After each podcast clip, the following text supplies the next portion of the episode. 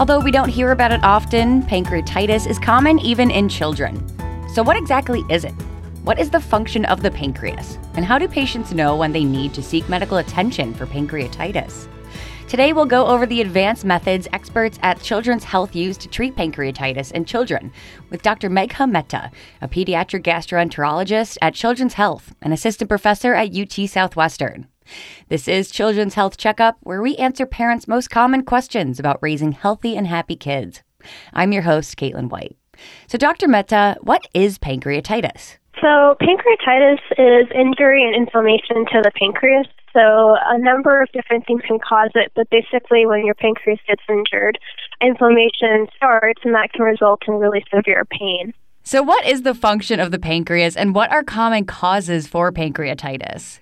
So the pancreas has two main functions. The first function is what we call an endocrine function, and this is where it releases important hormones into your body that helps to manage our blood sugar levels.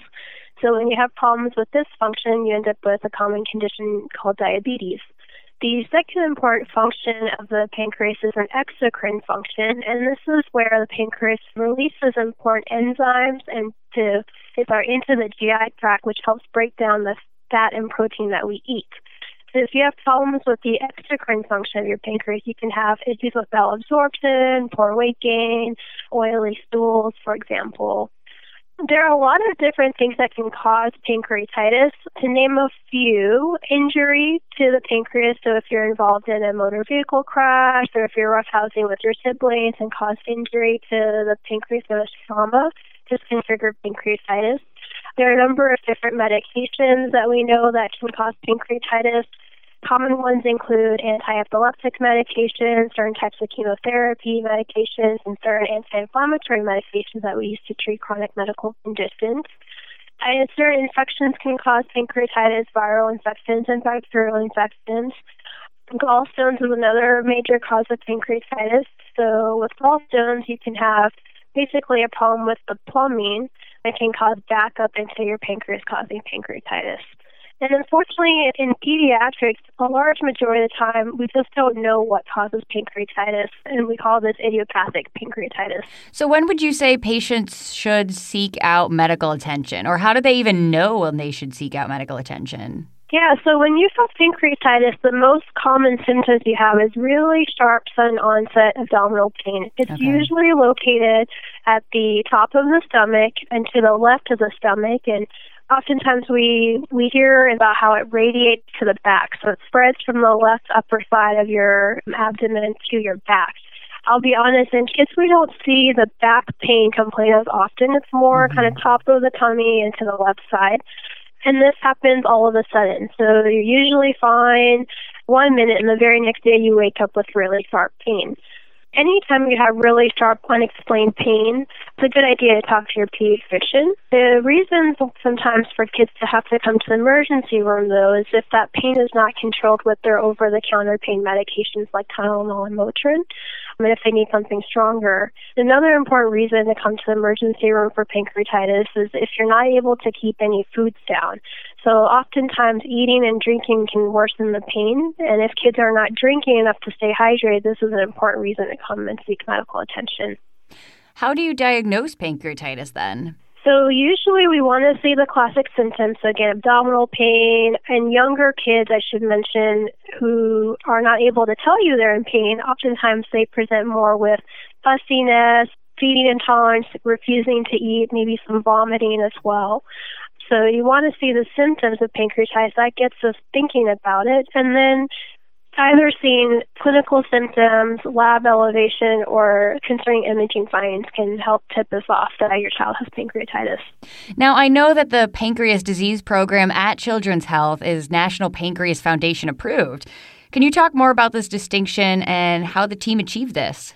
Yeah, the National Pancreas Foundation is an important organization in the U.S. that helps provide advocacy for chronic medical conditions involving the pancreas. This includes pancreatitis, pancreatic cancers, and certain medical conditions that you can be born with that affects your pancreas. We are privileged to be a National Pancreas Foundation Center of Excellence. In order to achieve this distinction, we had to basically, you know, provide them with information about our center. And some of the things that the NPF Foundation are looking for are centers that provide a complete multidisciplinary approach to care and provide all the unique resources to help provide comprehensive care for a child with pancreatitis.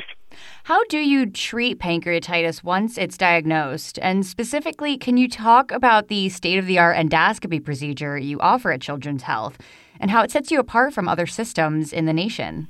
Yeah, so this is sort of a, a two part answer. When your child has acute pancreatitis, the main things that we do to manage pancreatitis are fluids, pain control, and nutrition. So, in milder episodes of acute pancreatitis, this could be managed at home.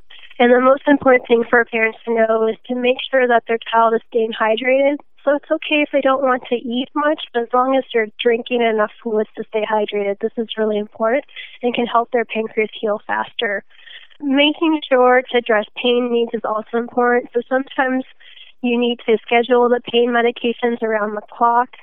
And then again, I mentioned nutrition. So sometimes if your pain is really bad, you may not want to eat, but allowing the child to eat what they're able to tolerate. If you're not able to manage this at home, if the episode is too severe and you have to come to the hospital and get admitted, then we're doing versions of the same thing, but at a hospital level. So instead of having the child drink fluids they're not able to drink, then we'll give them fluids through an IV. We can provide alternative forms of nutrition if we need to, and then stronger pain medications if we need it. So this is how we treat an acute episode of pancreatitis. Sometimes, based on what is causing the pancreatitis, we may need to do additional interventions, either during an acute episode or kind of subsequently if your child is having repeat episodes, then we might need to do additional intervention. And this is where our center can be really helpful because we have certain resources here that aren't available at most pediatric centers in the country. So we have um, therapeutic endoscopy available here through two of my colleagues, Dr. Barth and Dr. Troendle, who perform specific forms of endoscopy therapy called endoscopic retrograde cholangiopancreatography or ERCP and endoscopic ultrasound. And through these, we're able to help treat very specific pancreatic conditions to try to help make kids feel better. Now that we know how it's diagnosed, after being treated for pancreatitis, what's the likelihood that a child will get it again? And what kind of follow up care do you have at Children's Health to monitor this chance of reoccurrence? Oh, this is a great question, one that I get asked often. Mm. So we know that in kids, about 13 in 100,000 pediatric patients will have acute pancreatitis. Okay. And of these patients, about a third or so may have a second episode. So the vast majority might have a single episode of pancreatitis and then never have it again. Mm. But sometimes in a third of patients, you might have repeat episodes, and this is what we call acute recurrent pancreatitis. And of these patients who have multiple episodes of pancreatitis, about one sixth will go on to develop chronic pancreatitis, which mm. is where you have more permanent damage to your pancreas, causing scarring and affecting the function of the pancreas. So, oftentimes, because your episode of pancreatitis may be a one and done type of a deal, you may not need to seek care here at our pediatric center. However, if you've had a single episode that was really severe, causing complications, or if you're starting to have more than one episode of pancreatitis, that's a good reason to come and see us so that we can make sure that we're doing a complete evaluation and we're able to manage whatever we can and try to help prevent future episodes. I know you participate in large international research studies. Can you tell us more about those and why it's important to participate in those studies as a center?